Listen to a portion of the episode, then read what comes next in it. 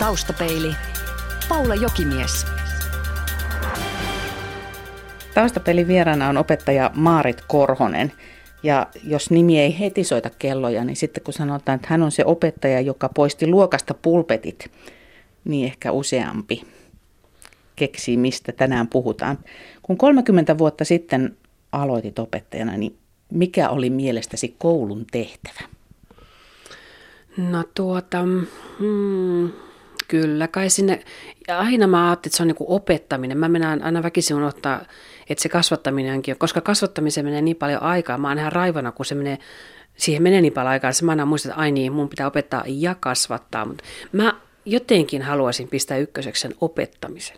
Siis mä halusin ekasta vuodesta nykypäivään asti opettaa ja silloin eka kymmenen vuotta mä en edes osannut kasvattaa, mä vaan opetin, koska mä en ehtinyt kiinnittää huomiota mihinkään muuhun.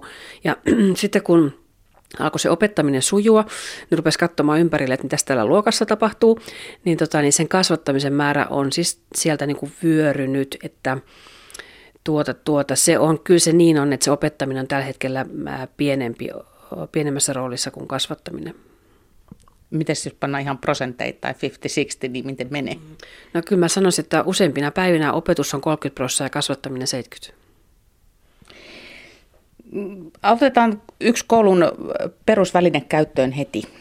Kouluarvosana nykykoululle. Mitä annat?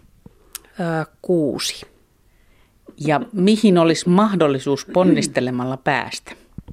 Aika nopeasti sen saisi yhdeksikköön aikamoinen nousu. No, pohditaan nyt sitten niitä keinoja, millä siihen päästäisiin. Otetaan ne pulpetit nyt aluksi käsittelyyn, koska ne on se juttu, mikä viime aikoina on ollut pinnalla. Siis teit tosiaan luokastasi pulpetittoman version. Miksi? Mä, e, mä muistan sen hetken, kun mä luokkaan kävelin ja totesin, että nyt tämä riittää. Se oli 2013 keväällä. Mm, mä en tiedä, mikä, se oli varmaan se vitosluokan semmoinen haluttomuus ja semmoinen apaattisuus. Mä että tälle täytyy nyt jotain tehdä, että ensin lentää pulpetit ja sitten täytyy ruveta katsomaan, että miten mä opetan ja mitä mä opetan. Että ei lapset voi olla noin tylsistyneen näköisiä, että jotain täytyy tehdä. No, mikä oli lopputulos? No ainakin sen luokan osalta se tuntui hyvältä iältä se viides luokka, kun no se esimurkkuja, ne saikin semmoisen vähän nuorisotilan, niin heille se oli aivan niin kuin mahtavat. He, he, niin kuin he viihtyi koulussa, he kasvoi metrin, kun he sai semmoisen johtajan toimistotuolin ja he teki töitä toimistopöydän ääressä, niin he oikeasti kasvo siinä ää, ihan kuin heitä niin kuin arvostettaisiin enemmän, kun he sai myös vähän niin kuin hienompia tavaroita, vaikka ne oli kaikki siis dyykattuja roskiksesta, mutta he koki, että heidän työtään arvostetaan ja se näkyy semmoisena henkisenä kasvuna. Mutta nyt mulla on sitten syksyllä alkanut uusi kolmonen, niin niin mä oon tässä koko ajan miettinyt, onko tämä liian pieni. He on kaksi vuotta istunut pulpeteissa ja nyt he tuli mulle, niin alkoi tämmöinen särkänniemikausi, että he on lähinnä pyörinyt niillä tuoleilla kaksi-kolme eka viikkoa. Ja mä oon miettinyt koko ajan, että onko tämä liian aikaisin. Ja mä en ole vieläkään ihan vakuuttunut, jos olisi halunnut aloittaa ykköseltä, he olisi tottunut siihen, mutta nyt se on hirveästi semmoista järjestyksen pitoa, koska se on niin valtava vapaus heille, että mä en tiedä vielä, että kallistuks mä siihen, että vitonen olisi oikea luokka aloittaa, vai mä katson jouluun asti, että josko ne rauhoittuisi? Me aikuiset valitamme siitä, että kun nykyisin tämä avokonttori on niin suosiossa, mutta lapsethan on koko ajan avokonttorissa. No se on kyllä ihan totta. Ja sitten tosiaan, että pistetään 29 samaan huoneeseen siellä toimistossakin, niin katsotaan kuinka moni aikuinen kestää montako päivää. Ja niin kuin, nyt suunnitellaan uusia kouluja, tehdään isoja tiloja, isoja auloja ja kotiluokat olisi tosi pieniä, missä annetaan aamulla se info. Mutta sitten täytyy muistaa se, että ihan selkeä osa lapsista haluaa aivan hiljaisuutta. Et mä heittäisin lonkalta, että kolmasosa lapsista haluaa aivan ehdottoman hiljaisuuden tehdä töitä. Kolmasosa on niitä hölisijöitä, jotka haluaa oppia puhumalla. Ja sitten se yksi kolmannes on jotain siltä väliltä. Että toivottavasti ei tule liian isoa aulaa, että täytyy olla myös pieniä opiskelutiloja. Puhutaan paljon erilaisista oppijoista ja yksi tapa oppia on tämä kinesteettinen oppiminen, joka tarkoittaa sitä, että ei nyt ehkä sitä särkäniemipyörimistä, mutta kuitenkin sitä, että, että oppii kun samaan aikaan liikkuu. Joo, mulla on tänään, tältä syksyltä siitä niin kuin huikein esimerkki. Mulle tuli pieni tyttö ää, ja hänellä oli ehdotettu luokalle jättämistä, mutta vanhemmat ei ollut suostunut. Ja tota, mäkin katsoin siinä pari viikkoa, että ei tule mitään. Et ihan tämmöinen 17 miinus 9 ei onnistunut mitenkään päin. Ja mä totesin, että ei, mä soitin jo kotiin, että oikeasti että nyt täytyy mennä kakkosella uudestaan. Ja sitten sovittiin, että okei, katsotaan jouluun. Ja mä annoin hänelle heti silloin, kun hän tuli toimistotuoliin, koska hän on todella, hän tekee kärrynpyöriä, kärrynpyöriä, kärrynpyöriä, koko ajan liikkuu, liikkuu, liikkuu, laulaa, laulaa, laulaa. Ja tota, mä annoin toimistotuoli, mutta sepä ei riittänytkään. Se oli hänelle aivan kuin tavallinen tuoli. Sitten mä onneksi tajusin antaa tuommoisen ison jumppapallon. Ja sitten hän otti jumppapallon tuoliksi hän pomppii, pomppii, pomppii. Kaikki matikat sujuu. Hän sai matikan kokeesta yhdeksän. Hän suoritti viime viikolla neljänneksi nopeiten koko luokasta kaikki kertotaulut. Ja mä meinasin siis kaksi viikkoa jättää hänet luokalle. Eli hän saa pomppi. Sen lisäksi hän on kotoa tuonut muovaluvahaa. Eli hän pomppii ja tekee siitä muovailuvahasta pikkupullia. Sitten hän oppii. Ja mä en ikinä urani aikana tällaista nähnyt. No kuinka sä sitten voit samassa luokassa yhdistää ne, jotka haluavat tehdä hiljaa ja rauhassa töitä ja sitten ne, jotka mennä vipeltää ja mielellään koko ajan selittävät ja sitten tämmöiset, jotka vielä niin kuin liikkuu paljon. Joo, no meille niin kuin liikkuminen on sallittu vain sillä, että jos sä oot niin kuin, siis et sä liiku että sä kävelen liiku. Me tehtiin tämmöinen sopimus, että mulla on kolme poikaa, jotka pu, siis oppivat puhumalla, eli semmoiset moottoriturvat, puhuu siis taukoamatta.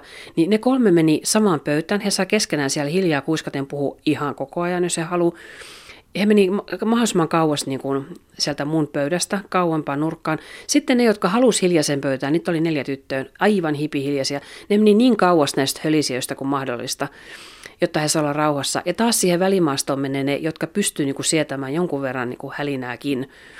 Mutta tota niin, mm, tämä on kokeilua vasta. Että mä just tänään kysyn pojilta, että vieläkö te jaksatte olla siellä hölisiä pöydässä, niin ehdottomasti joo. Nyt on kyse vain yhdestä luokasta, mutta että ongelmiahan ei ole pelkästään yhdessä luokassa, vaan siis myöskin itse koulurakennukset ovat monesti se ongelma. Sulla on aika omakohtaistakin kokemusta siitä. Niin, että joo, just tänään sitten sain pari viikon sairauslomaan, että puhallusarvot on sitä luokkaa, että lääkäri määräsi saman tien pois koulusta, että tämä on niin kuin asia, mistä voisi puhua myös koko illan, että miten on mahdollista, että Turussakin sitä toriparkkia suunnitellaan samaan aikaan, kun Turun koulut on niin kuin aivan karseessa kunnossa. Taustapeili. Radiosuomi.fi. Taustapeli vieraana on siis turkulainen opettaja Maarit Korhonen. Puhutaan semmoisestakin termistä kuin omatahtinen oppiminen. Yksi on hidas, vaatii aikaa, vaatii kertaamista, toiselle asiat menee saman tien perille. Miten näiden aikatauluttaminen samassa luokassa onnistuu? Joo, kyllä mä tuossa mietin nyt tuon kolmosenkin kohdalla, että siellä niin otetaan kehittynein tyttö, niin se vastaa iältään 11 vuotta, ja sitten semmoinen kaikkien lapsellisin poika vastaa noin ku, kuusivuotiaasta, niin siinä on viiden vuoden niin kuin ero henkisessä kehityksessä. Että kyllä mä monta kertaa mietin, että onko niiden pakko olla samalla luokalla. Että tota, sä voit, toki mäkin matikassa annan nyt mennä omaa, saa mennä omaa vauhtia ja siellä niin kuin on parinkymmenen sivun eroja ja pyrin siihen, että mentäisi omaa tahtia, mutta kyllä sitä voisi joskus pysähtyä miettimään, kun jos niin kuin vanhemmat ja päättävät ihmiset näkisivät sen eron, mikä on niin kuin luokassa, niin onko siinä mitä järkeä olla samalla luokalla? Tämä on sellainen kysymys, josta päästään aika nopeasti yhteen peruskoulun perustavaan ajatukseen, eli siihen tasa-arvoon, jonka takia peruskoulu aikanaan perustettiin. Onko se semmoinen kaunis haave, jota kohti on hyvä pyrkiä vai onko se sellainen haave, joka käytännössä kuitenkin jää aina toteutumatta? Niin mun mielestä tämä tasa-arvokäsite, mä en ymmärrä sitä. Mun mielestä tasa-arvo on sitä, että jokainen saa samalla mitalla. Eli jos sä oot lahjakas, sä saat edetä sen mukaan. Jos sä oot heikko, sä saat apua. Ja nyt se on peruskoulussa niin, että jos sä oot heikko, meillä on aivan massiiviset aputoimet. Meillä on erityisopettajat, S2-opettajat, pienryhmät, kuraattorit, psykologit, aivan valtava koneisto pyörii, jos sä olet heikko tai sulla on huolia. Mutta jos sä oot erinomainen jossain aineessa, niin meillä ei ole mitään. Ja tämä on niin, niin kaukana tasa-arvosta kuin olla voi. Ja sama on sitten tämä hyvä lähiö, huono lähiö. Otetaan kaksi kolmasluokkalaista, toinen on tota elitistiseltä lähiö, elitistisestä lähiöstä, toinen ei ole, niin se tasa-arvo on kaukana. Niillä on samat oppikirjat. Toinen tietää, mikä on Parthenonin temppeli, toisen saa puoli tuntia selittää, mikä on temppeli ja mikä on Parthenon. Että niin, siinäkin se, mä mietin, että pitäisikö olla jopa jo eri kirjat niin kuin eri alueilla. Että että tasa-arvosta, mä, mä en ymmärrä, tasa-arvo tarkoittaa ilmeisesti tällä hetkellä sitä, että kaikki saa samalla mitalla, oli tausta ja lähtökohta mikä tahansa. Niin, kyllähän perusmassasta on puhuttu siitä saakka, kun peruskoulu on ollut, että se on sitä tasapäistämistä. Mm. Tuo on oikeasti aika rohkea kannanotto tämän päivän Suomessa, kun tuosta nyt tulkitsin, että, että todellakin voi sanoa, että kannatat sitä, että lahjakkaat oppilaat voisivat muodostaa omia ryhmiä. No todella voi muodostaa. Ja sitten se, että nyt puhutaan, että on joustavat ryhmät, jolloin koulun sisällä voidaan tehdä niin, että lahjakkaat laitetaan vähän saman ryhmään, mutta se on semmoinen hyssysasia, kuka uskalla ääneen sanoa, ne ei missään tapauksessa ole niinku tuommoiset tasoryhmät, kuka uskalla sanoa ääneen, että se on tasoryhmä, mutta oikeasti se on. Eli joustavat ryhmät tarkoittaa sitä, että, että niin vähän heikommat menee samaan ryhmään, paremmat samaan ryhmään, mutta mä en mä en voi käsittää, miksi se on niin kielletty puheenaihe, että jos sulla on lahjakas lapsi matikassa, enkussa, äikässä, miksi sen pitää odottaa muita? E, mä odotan sitä päivää, että ne lahjakkaat saa jotain itselleen sopivaa opetusta. Mutta onko siinä sitten se epäreilu tilanne, että, että varakkaan perheen lapset, jotka näkevät maailmaa ja saavat ehkä vaikutteita jostain muualta, niin heillä on sitten niinku helpompi siirtyä sinne lahjakkaiden lapsien joukkoon ja sitten taas lapsi, joka tulee perheestä, jossa ei sitä kokemusmaailmaa ole voinut niin paljon avartaa, niin jää pelkästään sen taustansa takia. Tämähän nyt on juuri se peruskouluajatus, että kaikille annetaan samanlainen mahdollisuus. Sanotaan, että lahjakkaita joka luokassa kahdesta viiteen, aivan riippumatta, asutaanko Inarissa vai Hangossa. Lahjakkaita on vakiomäärä joka luokassa, jos ei nyt ollenkaan oteta huomioon taustaa. Niin kaikissa luokissa on lahjakkaita. Niin eli siis tausta ja vanhempien varallisuus ei voi olla se jakoperuste. Ei tietenkään, mutta se, että jos me olemme elitistialueella opettamassa, niin ei siellä lahjakkaita ole sen enempää, mutta se yleissivistys on huikea, kun ne on kaikki kiertänyt maailman kerran ympäri jo. Mm. Taustapelissä puhutaan tänään siis nykykoulusta ja oikeastaan toiveesta muuttaa sitä nykyistä koulua ja puhutaan opettaja Maarit Korhosesta myöskin, mutta jatketaan koulun parissa tällä hetkellä. Tuo oli aika hurja, mä luin sun pamfletteja ja siellä tuli vastaan tämä ajatus, mitä olet pyörittänyt, että voiko 60-luvulla syntynyt ylipäätään opettaa 2000-luvulla syntyneitä, kun ajatusmaailma ja se, se tapa hahmottaa maailmaa on niin erilainen? Mm. No voisi opettaa, jos materiaali pysyisi perässä, mutta jos mä olen mä itse 53 ja ne, ne kirjat on niinku pauttiaralla 60-luvulta, että se sisältö, se piharatamo on siellä, se ne niittyleinikki on siellä, ne samat oppimateriaalit on siellä, niin mun mielestä tämä yhdistelmä 50 opettaja ja 60-luvun kirja, niin se ei pelitä. Että tota, jonkun täytyy muuttua, joko mun täytyy päästä varhaiseläkkeelle, tai niiden matskujen pitää pikkusen nopeasti niin kuin, tulla nykyaikaan. Tai sitten hyväksyttäisikö kerrankin niin, että kaikki käyttää sitä kännykkää siellä luokassa, eikä tee niille mitään hemskatin teknisen työn tunneilla mitään telineitä, että jos se kirja on onneton, niin kuin muinaisjäänne, niin se kännykkä ja iPad on ainoa keino saada meille niin kuin nykytietoa. Mm, mutta onhan se tapakin, suhtautuminen tietoon muuttunut. Siis jokaisella on niin kuin mahdollisuus hakea sitä tietoa on mahdollisuus saada erilaisia näkemyksiä tiedosta. Siis mm, tiedonhankinnan lisäksi voisi ajatella niin, että tämmöinen keskusteleminen ja kokeilevuus myöskin lisääntyvät koulussa. Ehdottomasti siis pois siitä, että minä opettajana olen siellä edessä tiedon lähteenä, niin siitä pitää päästä äkkiä eroon mä näen sen aina niin, että sillä opettajalla, niin kuin mä puhun nyt alakoulusta tietysti, että opettajalla on ehdottomasti se auktoriteetti. Ehkä mä tässä sitten se vanhanaikaisuus näkyy, että mulla on kumminkin täytyy olla se niin kuin homma hanskassa, että mulla on ne nyörit käsissä ja mä ohjelmoin sen luokan niin, että niillä on hiki päivän jälkeen, eikä niin kuin nyt, että mä olen hiestämärkä, kun mä koko ajan touhun siellä luokan edessä. Eli mulla on se homma hallussa, mutta mä organisoin sen uudella tavalla.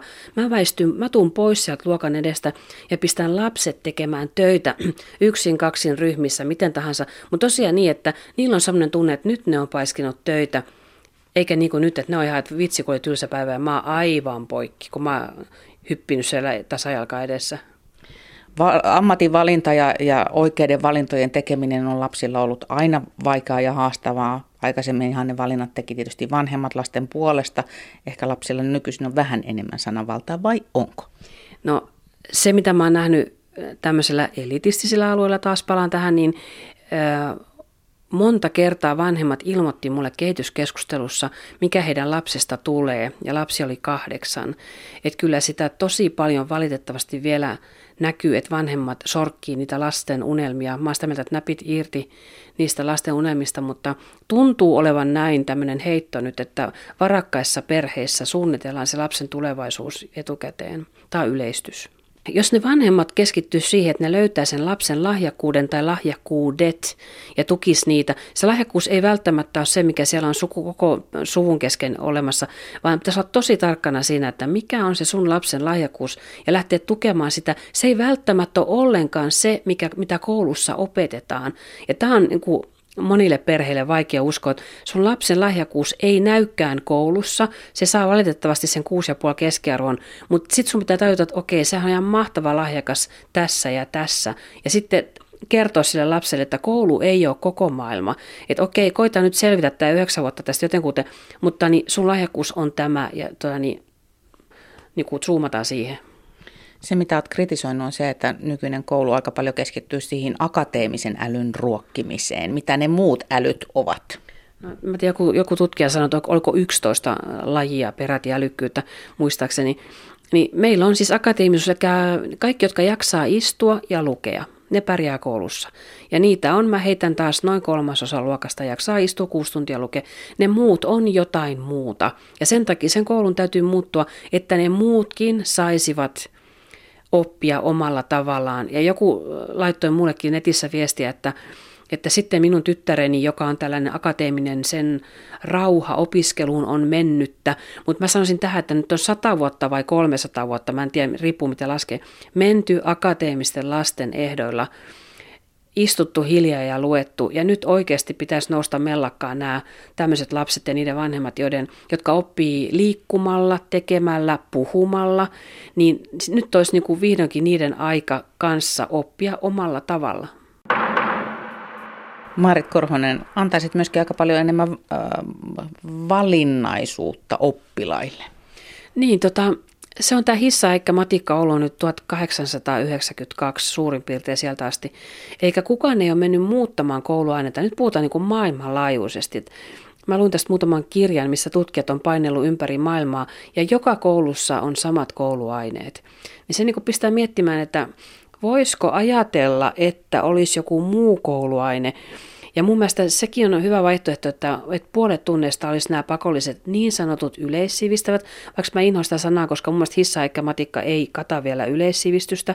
Että yleissivistys on se, että sä tiedät mahdollisimman monesta asiasta jotain. Niin, mutta jotta niin kun näin saa hermoromahdusta nämä yleissivistyksen kannattajat, niin pidettäisiin niin puolet tunneista samoina vanhoina – ja puolet tunnista olisikin jotain muuta. Ja tämähän on ihan valtava radikaali ajatus, että tästä niin kaikki pyörtyy. Mutta jos oikeasti niin kun lapset saisikin alakoulussa esimerkiksi kokeilla mon, puoli vuotta, niin aina jouluun asti vaikka Japania, kevät parkouria, seuraava talvi puutarhahoitoa, kevät leijanlennätystä, ihan mitä tahansa. Koska esimerkiksi semmoinen, kun sä vet lapsen leirikouluun viikoksi, niin sieltä aivan uudet oppilat pomppaa niin kuin esiin lahjakkuuksineen, kun mennään mettää viikoksi. Niin akateemista on siellä ihan, että mitäs, mitäs pelleily tämä on. Ja sitten sieltä nouseekin ne metsätyypit siellä leirikoulussa, niin kuin, siinä sen näkee, että mikä ero on siinä, että missä ollaan, niin minkälaiset oppilaat nousee niin kuin, ää, ykkösiksi siellä. Nykyisin kasvatusammattilaiset monesti sanoo, että, että nykyajan vanhemmat eivät uskalla tuottaa tarpeeksi pettymyksiä lapsille. Pitääkö nyt sitten koulussakin olla kivaa? Että milläs ne nyt sitten osaa ottaa tylsän ja vastoinkäymisiä täynnä olevan elämän vastaan, jos aina on vaan kivaa? Ei sen tarvitse olla kivaa. Että jos, mä, jos mä ilmoitan luokalle, että meillä on ensi syksynä Japania puoli vuotta, niin kyllä siellä puolet huutaa, että mä en halua Japania. Et se on ihan sama, tai jos mä sanon, että tänään on jätski jälkiruoaksi, niin puolet huutaa, että mä en halua jätskiä. Mitä jätskiä? Pärnöjätskiä. Mä en halua pärnöjätskiä. Et ei, ei ole kyse siitä, että on kivaa, koska aina joku tykkää ja joku ei. Että niin, mä väitän kyllä, että opettajat on se ihan tavallisia kansalaisia, että meillä on se maalaisjärki, että kyllä me vedetään se samalla tavalla kuin ennenkin. Nyt parhaillaan tekeillä on opetussuunnitelma 2016 ja siihen on kyselty jo niin koululaisten kuin huoltajienkin mielipiteitä ja opettajien ammattikunta on saanut sanoa sanasensa ja kohta pitäisi olla, alkaa olla valmista paketissa. Maarit Korhonen, susta tulee vähän semmoinen kuva, että sä oot pikkusen malttamaton odottamaan, että tulisiko sieltä jotain uutta tai olisiko mahdollista, että tämä koulu uudistuisi. Mitäs luulet 2016? No ainakin se arvomaailma-osio, se ennen kuin alkaa oppia aineet, niin se on todella fantastinen. Et mä väitän, että mä edustan opettajia tässä, että me ei pahemmin noita opsia olla luettu. Et mä en tunne ketään opettajaa, joka olisi vilkassut opsia. Mä, mä oon varmaan pari kertaa vilkassut 30 vuoden aikana. Me luotetaan niihin kirjoihin niin älyttömästi. Me luotetaan siihen, että se kirja kattaa sen opsin. Mutta nyt kun mä ajattelin, että mä heitän kirjat pois, niin on pakko kaivaa se opsi esille. Mutta mä oon nyt äh, lukenut sen alkuosan ja se on se arvomaailma, se on todella hieno. Että se voisi melkein niin kuin kultakirjaimiin vetää joka luokan seinään. Se on tämmöisiä lauseita, että jokaisella oppilaalla on oikeus täyteen potentiaalinsa, mikä on aivan mielenkiintoinen lause. Sitten siellä on tämmöinen lause, että oppilaalla on oikeus hyvään opetukseen, sukupuolineutraaliin opetukseen. Se on ihan älyttömän hieno se arvopohja. No mutta sieltäkö ne sitten on tulleet ne estot tähän mennessä, että koulu ei ole uudistunut tästä viimeisten vuosien aikana tai viimeisten vuosikymmenten aikana niin paljon kuin sinä esimerkiksi haluaisit? Tämä on mielenkiintoinen juttu, nimittäin kun mä olen sinne opetuslaitokseen pari kertaa soittanut ja kysynyt, että saako ne pulpetit nyt heittää, niin siellä nimenomaan kannustetaan kokeet pois, kirjat pois, pulpetit pois. Että näin näppituntumalla mä sanoisin, että opetushallitus on niin todella uudistuksen puolesta. Ja sitten mä oon miettinyt, että missä se on se jarru sitten. Koska mun mielestä vanhemmat on aivan taputtaa käsiään, kun pulpetit lentää pihalle. Oppilat on aivan intona, kun tehdään jotain muuten. Niin jää niin kuin tosi iso kysymysmerkki, että kuka tätä jarruttaa. Ja tuota, kyllä mun täytyy sanoa, että se saattaisi olla opettajat, koska tota, mä en tunne oikeastaan ketään muuta, joka olisi tällaisen tehnyt kuin mä. Tosin eihän me toisistamme tiedetä, mutta tota, kauheata hurraa en ole kuullut. Mutta mä puolustan opettajia sikäli, että et tota, mä en ymmärrä missä ajassa sen muutoksen tekisi, että sä oot niin siinä ää, kiireessä kiinni ja koitat päästä ne kirjat alusta loppuun ja kaikki kaussinkäyrät sun muut vääntää sinne puhumattakaan muusta byrokratiasta, että siellä ei ole aikaa, niin kuin, että jokainen opettaja pitäisi saada viikko vähintään, että istu hiljaa ja mieti ja sitten menet kouluun ja uudista jotain. Mä väitän, että moni on halukas uusiutumaan, mutta ei jaksa. Niin, ja sittenhän meillä on se PISA. No meillä on PISA, joka tota, olkoon sitten, se on hieno juttu, mutta sehän mittaa vaan hyvin, hyvin kapea alaa, erittäin kapea alaa tota, niin, osaamisessa. Et, tota, eläkööt matikalle ja luonnontieteelle ja ehkä äikälle, mutta, mutta sitten toisaalta meidän, meidän viihtyvyys on niinku ihan pohjanoteraus, että en mä sitten tiedä. Jos me päästään hyvin pisatuloksiin sillä, että opettaja, opettaja, lapset on hiljaa, niin mä en olisi siitä kauhean ylpeä. Opettaja Maarit Korhonen tuossa äskettäin jo vähän anoit viitettä siitä, että kollegoilta palaute ei ole ollut mitenkään kauhean runsasta. Uskallatko sanoa, että onko tullut kuraa niskaan, kun olet näitä uudistusajatuksia nyt viime aikoina tai niiden kanssa ollut esillä? No ei ole tullut kuraa, siis mä puhun lähinnä niin kuin netissä ja mitä kollega siellä opettajat niin kuin lähettelee, niin pääsääntöisesti siis positiivista kuraa ei ole tullut, mutta ehkä semmoista hiljaisuutta on ollut, että ää, mitäköhän mä nyt tämän sanoisin, ää, ei ole taput, niin kuin, Osa opettajista on mun kanssa täysin samaa mieltä, mutta musta tuntuu, että me ollaan ehdottomasti vähemmistö. Että valtaosa ei lähtisi vielä heittäytyä näin. Onko se perinteistä muutosvastarintaa vai onko se joku suurempi pelko? Mä luulen, että se nykysuunta on tavallaan helppo. Lapset istuu pulpeteissa ja sä meet sinne eteen, niin totta kai mulla on helpompi saada luokka silloin A hiljaiseksi ja B kuuntelemaan, mitä mä sanon. Nyt kun ne istuu siellä pyöreissä pöydissä, pyörivillä tuolilla, niin mä saan tehdä vähän enemmän hommia, että mä saan ne kuuntelemaan mua. Mutta jostain, kun mä, mä, joka, mä varmaan, mä oon yksi ihminen, joka eniten inhoon meteliä, niin jos mä tämän kestän, niin kyllä muutkin kestää, että mulla on vaan semmoinen toivo siinä, että okei, tämä menee tämä vaihe ohi, että nämä tässä nyt pörisee ja pyörii, ja, koska mä näin sen vitos- ja kutosluokan, että sitten kun se lähtee menemään, niin se on ihan mielettömän hienoa. Sä oot ollut yli 30 vuotta opettajana. Maarit Korhonen, mikä sut pitää siinä duunissa? Nyt tuli paha ilmeistä päätellen. Tuli, joo, nyt tuli kyllä paha. Kyllä mä 15 vuotta on sanonut, että mitäköhän mä voisin aikuisena tehdä. Tota, se ainoa syy mennä sinne on ne lapset. Et vaikka se olisi homekoulu, tyhmät kirjat, rasittavat esimiehet ja kollegat joskus, niin mä menen sinne kouluun, koska sitten kun sä menet lasten kanssa ja luokkaan, niin siellä on 99 prosenttisesti aina hauskaa.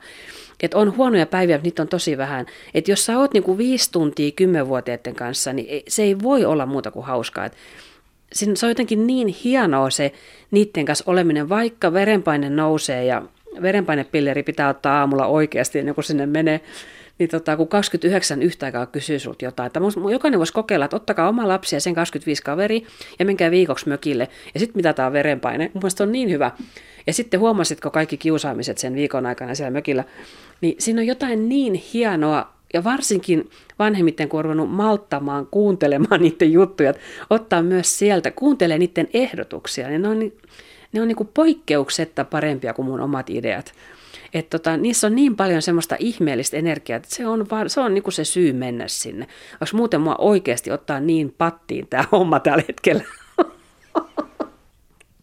Tuossa muuten kun puhuttiin äh, tuosta valinnaisuudesta ja lasten vaikeudesta valita, niin mitä sä itse ajattelit, että susta tulee? Tiesitkö sä pienestä pitäen, että sä oot opettaja? Ei, musta piti tulla ensin lääkäri ja sitten mä tajusin, että mä en tykkää pitkästä matikasta, niin mä pudotin sen sairaanhoitajaksi. tota, sitten mä hain sairaanhoitajaksi äh, heti silloin api keväänä ja kolme päivää ennen kirjoituksia mä sain tiedon, että mä en ole päässyt sairaanhoitajakouluun. Mä paruin, että mun reaali meni ihan päin seiniä. Sitten mä vielä, kun mä olin OKL, mä menin OKL, koska mun paras kaveri meni. Mä en missään tapauksessa halunnut opettajaksi. Ja sitten kun mä olin OKL ollut vuoden, mä vielä hain sairaanhoitajaksi ja mä en päässyt. Ja silloin mä totesin, että tämä on minun kohtaloni. Ja sitten tähän vielä, että mä oon syntynyt koulussa. Eli mun isä on ollut Euran koulun talonmies ja äiti koulun keittäjä. Mä oon syntynyt koulussa. Se niin kuin vahvisti tätä, että okei, tämä on mun kohtalo. Taustapeilin Vakio Viitonen. Maarit Korhonen, mitä muistat lapsuudestasi? No tota, mä varmaan muistan parhaiten kyllä mökkikesät, että meillä oli mökki Merimaskussa ja uitiin ihan törkeän paljon, soudettiin, ajettiin viisheppasella peräprytkyllä ja kerättiin mustikoita, että kyllä se sieltä tulee päällimmäisenä. Paras ja pahin luonteen piirteesi?